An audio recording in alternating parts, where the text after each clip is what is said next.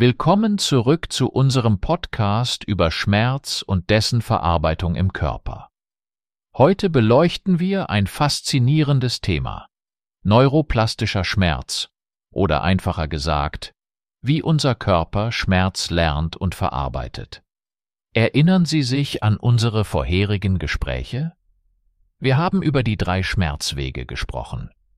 Den lateralen Schmerzhaftigkeitsweg, den medialen Leidensweg und den absteigenden schmerzhemmenden Weg. Jeder dieser Wege spielt eine einzigartige Rolle in der Art und Weise, wie wir Schmerzen empfinden und verarbeiten. Heute vertiefen wir uns in eine besondere Erkenntnis. Nicht alle Schmerzen sind direkt mit körperlichen Schäden verbunden. Manchmal sind Schmerzen das Resultat von Veränderungen im Nervensystem selbst. Ärzte nennen dies neuroplastischen Schmerz. Aber was genau ist neuroplastischer Schmerz? Stellen Sie sich vor, Ihr Nervensystem lernt, auf eine neue Art und Weise auf Reize zu reagieren, selbst wenn keine direkte körperliche Ursache vorliegt. Dieser Typ von Schmerz ist stark verbunden mit dem medialen Leidensweg und dem absteigenden schmerzhemmenden Weg.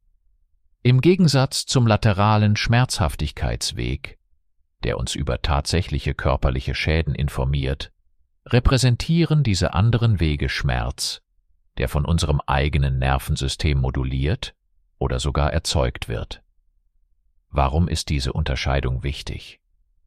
Jeder Schmerz fühlt sich intensiv und echt an.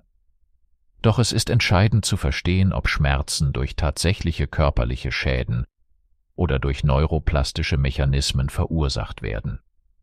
Tatsächlich steht das Leiden, das wir bei chronischen Schmerzen empfinden, oft in enger Verbindung mit neuroplastischem Schmerz. Daher ist es sinnvoll, Therapien nicht ausschließlich auf den lateralen Schmerzhaftigkeitsweg auszurichten, sondern auch den medialen Leidensweg und den absteigenden schmerzhemmenden Weg in die Behandlung einzubeziehen.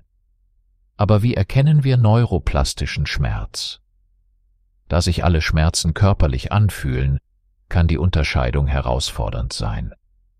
Doch es gibt bestimmte Anzeichen, die auf neuroplastischen Schmerz hinweisen können.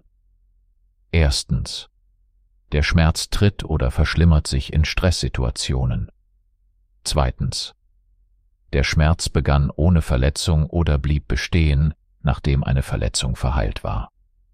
Drittens.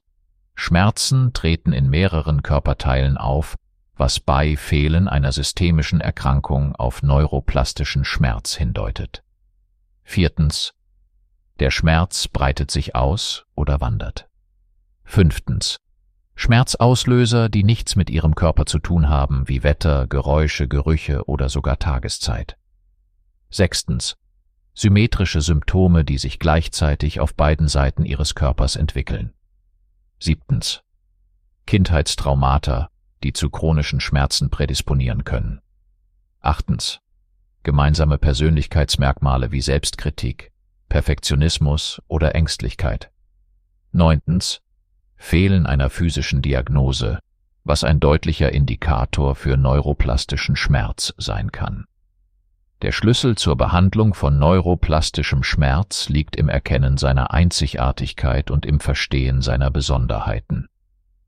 In unserer nächsten Diskussion werden wir uns darauf konzentrieren, wie sich die Therapie von neuroplastischem Schmerz von der Behandlung körperlich bedingter Schmerzen unterscheidet. Dieses Wissen ermöglicht es uns, nicht nur auf den Schmerz selbst zu reagieren, sondern auch die zugrunde liegenden Mechanismen anzugehen, die zu anhaltendem Schmerz und Leiden führen können.